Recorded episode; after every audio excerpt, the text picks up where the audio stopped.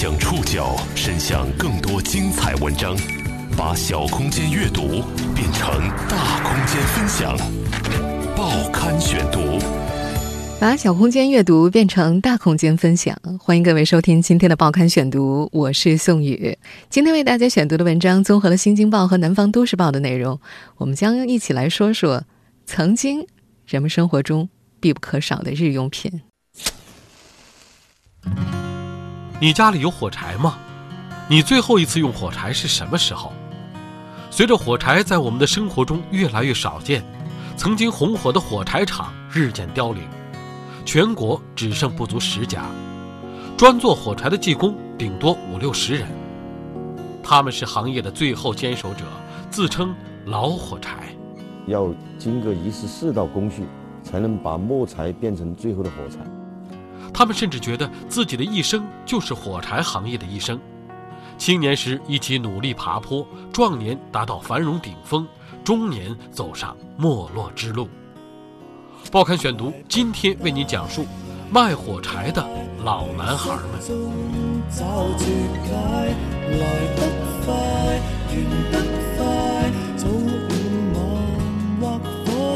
小的时候曾经念过这么个谜语。四四方方一座城，城内埋伏火头兵，打开城门调兵将，擦破头皮冒火星。是的，他说的就是曾经在人们生活中必不可少的日用品——火柴。以前呢，人们点火做饭要用火柴，点烟也要用火柴，点炉火取暖也要用到火柴，过年放鞭炮同样要用火柴。但是，随着各种打火机和点火设备的普及，火柴在人们生活中已经越来越少见了。火药虽然是我们中国人发明的，但是火柴呢却是实打实的舶来品。十九世纪上半叶，是欧洲人发明了这种便携的点火装备，这也就是老一辈的人为什么会把火柴叫做洋火的原因。在国内，火柴厂曾经是遍地开花的企业。上世纪八九十年代，戴着红绿帽子的火柴棒曾经养活了全国一百三十家国营企业背后的上万个家庭。车间里三班倒的工人用汗水换得体面的收入，享受旁人的羡慕和尊重。不过，从上世纪九十年代中期开始，打火机的普及、点火技术的发展、顺应市场的“国退民进”的口号在全国叫响，曾经兴旺的火柴厂就像多米诺骨牌一般。一家家的倒闭。在火柴厂工作了三十六年的火柴技工贺小忠回忆起往昔，还是有些感慨。他说：“那么大的厂子，说垮就垮了。”贺小忠的右手中指断了一截，后来长出来的椭圆形的指甲顶在指尖，因为常年劳动，他的手上的关节突出，指缝和掌心的纹路刺进了黑色的油泥。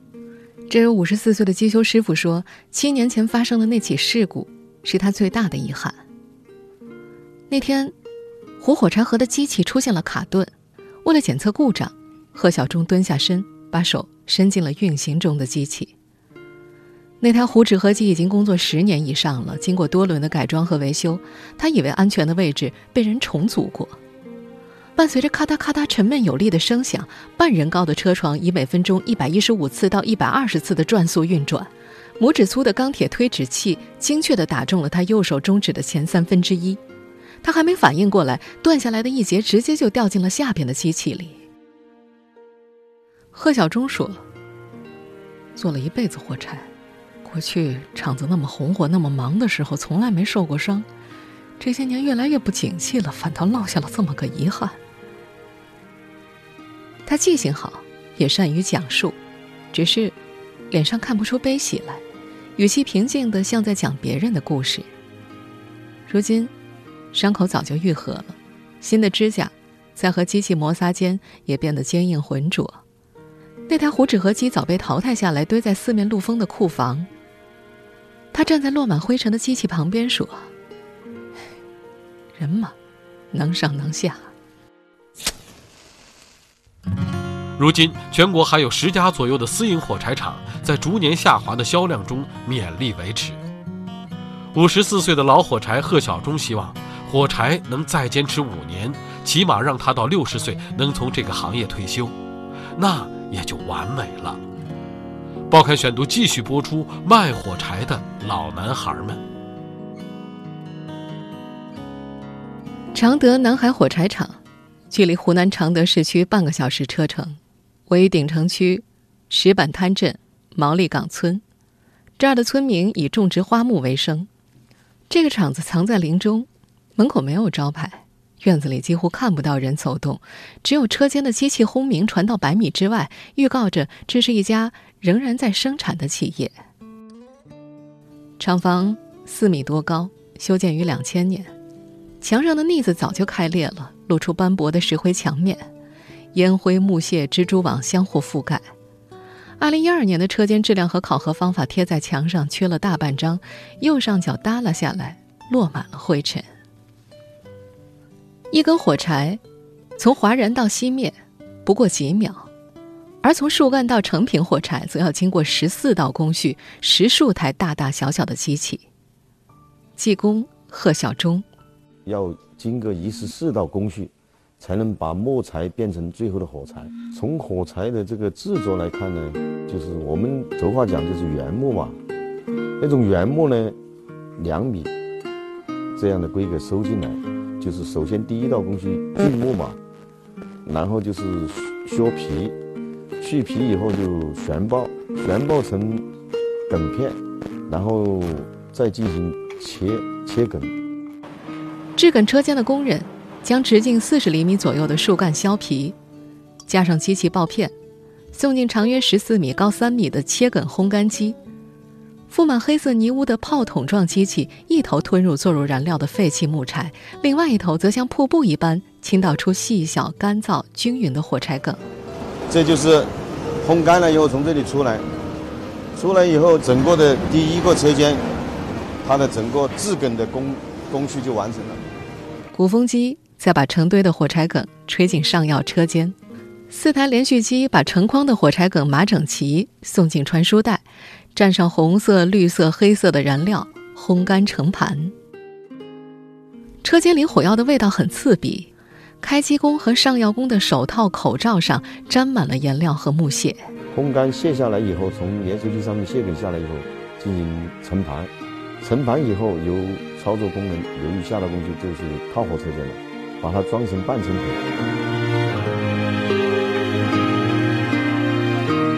流入下的工序就是打包，通过打包，然后就装箱成成品了。制造火柴属于劳动密集型行业，连续机里出来的成型火柴进入装盒打包程序，码梗、礼盒、装盘等细微的工作，把六十多个女工捆绑在有限的走动空间里。每天早上六点左右一开机。轰鸣声响起，人就成了机器的佣人，一刻也不能停下来。李阿姨是贺小忠的爱人，也做了三十多年的火柴了。生意好的时候还做过管理，订单下降、人员缩减后，她又回到了制盒装盒车间。他干活很利落，他说他们这儿工作好辛苦，每天像打仗一样。说话的时候，他圆鼓鼓的脸颊上总是挂着笑脸。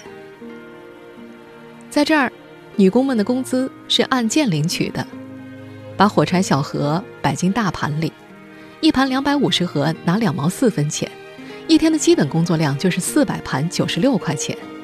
每天工作九个多小时，一个一个月大概是接近三千吧，就是多劳多得的。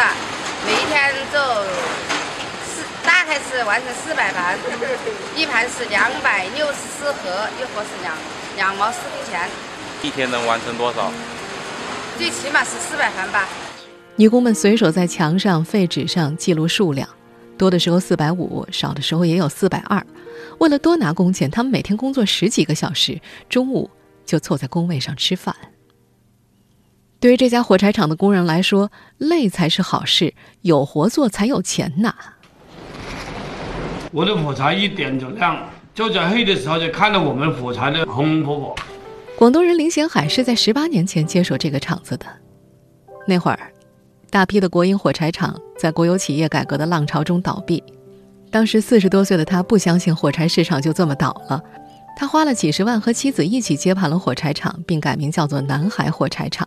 我当年来这个火柴厂，那是一个破破烂烂的厂，当时房子也是破烂，啊，设备都没有。同时，他还买下了广东、广西、云南、福建等地的十几个火柴品牌，从这个村间小厂向各地送货。起家当年，林星海几乎把能找的厂子技术员都招揽了个遍，买设备、招工人、做培训、买商标，万事俱备。古老的火柴厂车间又开始运转，轰隆隆的机器声从早响到晚，长杆火柴、短杆火柴走下焕然一新的流水线。二零零三年到二零零五年，这个火柴厂鼎盛的时候有两三百名工人，平均每年能够生产二十万件火柴，一件是指一箱，一千小盒。当时的火柴销量市场还是比较好，有广东、云南、贵州啊，每年的生产力大概有两亿盒。那时有时为了赶工，工人们吃住都在厂里，还有的工人为了多做几件，天还没亮就翻过铁门进厂上班了。附近的村子里。每家每户几乎都用上了这儿的火柴。不过好光景没有持续太久，通往外地的公路多了，火柴厂的工人也少了。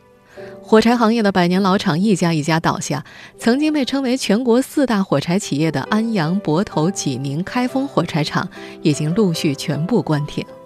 常德南海火柴厂成了湖南仅剩的一家火柴厂，就算是在全国说得上名字的火柴厂，也不足十家。这个厂子的火柴年销量也已经下滑到了四五万件，到目前一年就是三四万件吧，啊，所以呢，比以前减少了五分之四。林星海说，火柴的利润是很微薄的，一百包三万五千根火柴，能够挣个五毛钱就不错了。今年过年的时候，火柴厂工人刘子珍带了几包火柴回老家，朋友听说他在火柴厂上班，很惊奇地问他：“哎呦。”真稀奇啊！现在还有人要火柴。这些老火柴们也曾有过好时光，那是上世纪八十年代，和当时的其他国有大厂一样，他们工作的厂子有配套的商店、幼儿园、医院，双职工家庭还能分房。报刊选读继续播出卖火柴的老男孩们。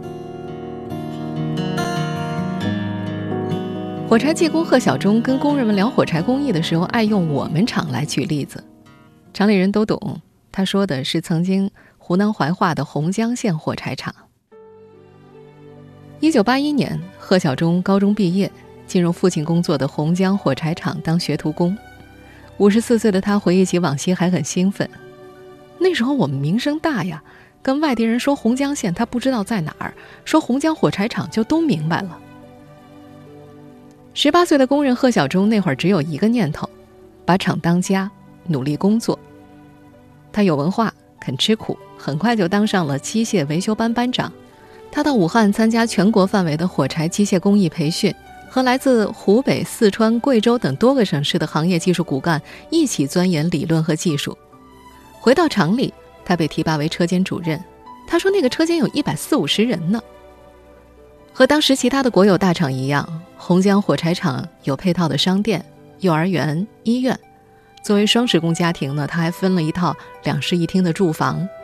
他记得那会儿工人们干劲十足，三班倒的服务不停转的机器，他们生产的火柴给千家万户送去了光明和温暖，轻轻一划就可以生火做饭、取暖、点蜡、吸烟。在一九八八年的时候，销量逐渐递增，达到了顶峰。贺小忠记得。那会儿，外地来的进货员住在县城招待所，进货的车就在厂里等着，卖的什么都不剩。厂里赚了钱，购置了两台小轿车、八台送货车，一年四季变着法子给职工发福利：冬天发鸡蛋、白糖，夏天就发绿豆、西瓜什么的。那时，对于二十多岁的贺小忠来说，火柴不只是一个饭碗，更是一份事业，超越了单纯的物质层面，给他带来巨大的自豪感和荣誉感。那会儿有云南同行到火柴厂交流学习，刻了块牌匾挂在车间，上面写着“同是火中人，友情红似火”。到了上世纪九十年代初期，贺小忠第一次见到了一次性塑料打火机，这个将深刻改变火柴行业命运的小东西，并没有引起他的注意。他记得那会儿还是液体打火机呢，是靠打火石点燃的，他拨了好几下滑轮都没打着。他把那又贵又难用的新产品扔在了一边，把火柴继续揣进兜里。一九九二年，国有企业改革进入了民众视野，大小规模的私营火柴厂建立起来，以低廉的产品价格冲击着国有厂家。火柴的单件利润微薄，销量下跌就意味着国有企业将无力带动庞大的体系转身。另一方面，打火机工艺在两三年内迅速发展，透明的花花绿绿的火机摆上了柜台，火柴显得又沉闷又守旧。贺小忠记得，转折来得很快，百货公司不再包销了，库存就这么积压起来，工人从三班倒转为两班倒，再到一班倒，原本八百人的企业，到了一九九五年只剩下了四百人。也是在那一年，他们火柴厂开不全工资了。贺小忠和爱人的月收入只有五六百块，儿子一上小学，每个月还剩几天，甚至一个星期就没钱了。他开始利用下班时间接点机修的零活儿，有时候几个月攒出一点钱买一只鸡，拿回家先给儿子和爱人吃，他自己呢就挑点骨头和调料尝尝味道。体面的生活难以维持，火柴的荣光熄灭了。他第一次也是唯一一次动了离开的念头，远赴珠海去打工，从事塑料加工。他回忆自己一出广州站，感觉天塌下来了一样，好茫然，话也听不懂，到处都是发展有限公司。那会儿内地挂的可都是政府工厂的牌子呢。在珠海待了半年，他就接到了老厂长的电话，希望他作为骨干力量能够回去振兴厂子。广东一千块的工资和回家四百块的工资之间，他重新选择了火柴。他说：“对自己的厂子是有感情的，总觉得困难是暂时的，能够有尽头。”他又回到了红江火柴厂，加入到了股份制承包的进程当中。这次除了生产，他也跑销售、跑配送，去过云南、广西、湖北、湖南，挣扎了将近十年，终于没能看到厂子复兴。二零零四年。红江火柴厂停止生产，随后政府工作组进驻，商讨破产事宜。中国劳动统计年鉴显示，二零零三年年末，湖南城镇登记失业人员数量超过三十七万。贺小忠和爱人也将加入这个行列。回忆往昔，他说：“哎，人总希望啊，自己从事的行业能够红火，能够兴旺，做起来有一份自豪和荣誉感。”但企业搞成这个样子，不是我们个人原因，是整个社会的发展。到了二零零六年，他拿着每年四五百元买断工龄的钱，彻底告别了曾经带给他骄傲和尊严的厂子。年过四十，火柴技工贺小忠不想再过漂泊的生活，也没有心力重新开创一门事业。对火柴行业的感情从舍不得离开变成没办法离开。下岗后，他辗转省内两家小型火柴厂。二零零七年来到常德。报刊选读继续播出卖火柴的老男孩们。贺小忠如今工作的常德南海火柴厂有六名机修师傅，他们来自东北、河南、江西、本省其他城市。吃住都在厂里，是骨干力量。根据师傅们说，这家火柴厂是目前国内最大规模的火柴厂，有四台上火药的连续机，也就是四条生产线，其他很多作坊就只剩一条了。机修师傅们都和贺小忠年龄相仿，经历也类似。他们年轻时作为最精干的力量，创造过一个行业的鼎盛。人到中年，轻易接受不了他的衰败。当成千上万的工人另谋出路的时候，他们就辗转在一个又一个开张又倒闭的火柴厂之间，渴望能够再创辉煌。江西来的一位师傅曾经去过山东的两家火柴厂，关了门换一家，又关了门再换一家。东北的那位师傅一路南下，见证了火柴名城泊头的几家私营火柴厂的逐渐消亡。厂长林先海不懂技术。眼盯着全国的行业人才，合适的时候不惜用高薪挖过来，这才有了现在几位师傅用好几种方言讨论工艺的场面。像这几位师傅一样的火柴技工已经越来越少了，全国范围之内顶多五六十个人，他们自称为老火柴。老火柴们每天打交道的机器都收购自倒闭的国有企业。这是最后一批机器了，国内已经没有火柴机械厂家，也买不到配套的零配件，修理故障完全依赖这些师傅们的双手。五十四岁的贺小忠说自己现在是在和火柴相依为命，他希望火柴能够再坚持五年。如果到他六十岁能够从这个行业退休的话，那也就完美了。大多数了解火柴行业现状的人都有这种不安定感。当地摄影师程振军两年前偶然知道了这家火柴厂。我呢是属于那种喜欢拍点纪实，记录一下历史。在拍的过程中，我逐步发现这是一种文化的传承，所以我就把这个坚持的拍了两三年。陈振军不知道。火柴厂还能够坚持多久？每次去拍摄的时候，他都不忘买上几包，轻轻一划，试图找回儿时关于火花的味道。有时候他说自己去湘西遇到喜欢抽烟的苗族老人，也会烧上几包火柴给他们。多年没见过的火柴勾起了这些老人们的回忆。令程振军印象深刻的是，他们说如今就是想用也没有地方买了。在一位火柴厂的员工看来。买火柴的买不到，卖火柴的卖不掉。作为摄影师的程振军觉得，从使用的角度来看，火柴被淘汰不稀奇。单纯从工艺和产品来说，应该说不是很先进，一个自然的淘汰是很正常的。但是作为一种文化的传承，一个历史的载体，我觉得可以把它发扬光大，就是因为每一个人都可以唤起儿时的一种记忆。尽管有更多的人不会再用火柴，可是每个人都有着不同的关于它的故事。也许是那奇异的味道，也许是生怕烧到手的感觉，也许是每次停电时蜡烛和他的陪伴。他建议林显海的火柴厂向文化产业转型，生产和旅游礼品相关的文化产品。这也是林显海接下来扭转销量、提高利润的措施。厂子的现有客户还是他多年积攒的批发分销商，大多是销往云南、贵州的贫困山区，或者是供寺庙进香点火的。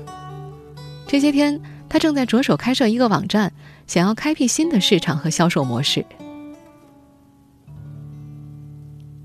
作为老火柴的贺小忠很乐于为厂长的计划出谋划策，他知道这很难，但他觉得这是唯一的机会了。科学技术发展了，不可能再倒回去。他们只能够尽人事。二零零八年，他最后一次回洪江火柴厂。那个厂子已经卖给房地产公司了，工人们正在砸机器。他和林显海从中买走了几台。他说挑机器的时候心里特别难受，那是自己的车间呀。昔日几十亩的厂区萧条破烂，杂草丛生，看着有种说不出的滋味儿。他希望抓住哪怕只有一线的希望，去延长火柴的寿命。他说：“五十多岁的人了，不想再体会那种心寒的感觉。”这次，他们的火柴似乎要幸运一些。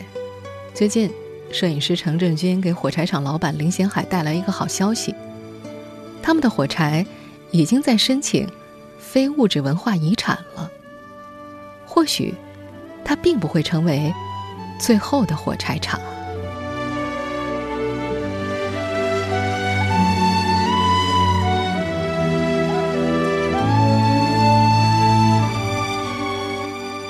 听众朋友，以上您收听的是《报刊选读》，卖火柴的老男孩们。我是宋宇，感谢各位的收听。今天节目内容综合了《新京报》《南方都市报》的内容。收听节目复播，您可以关注《报刊选读》的公众微信号“宋宇的报刊选读”，或者登录在南京网易云音乐。我们下期节目时间再见。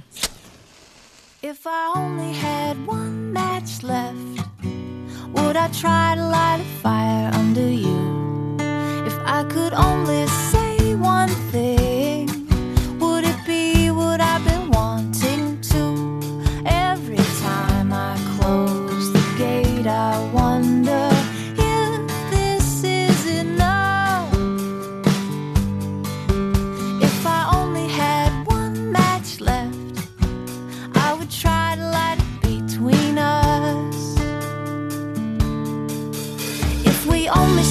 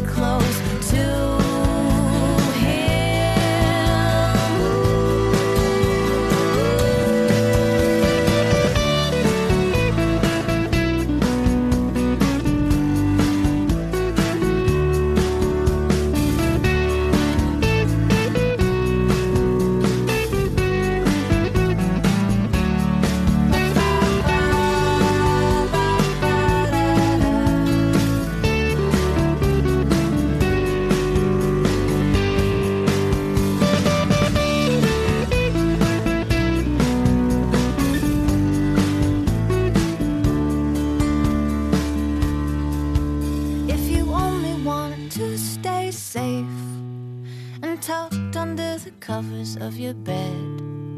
I would tell you that I knew what it was like, and of the dreams that I've been living in instead. And those times I close my eyes and wonder what we could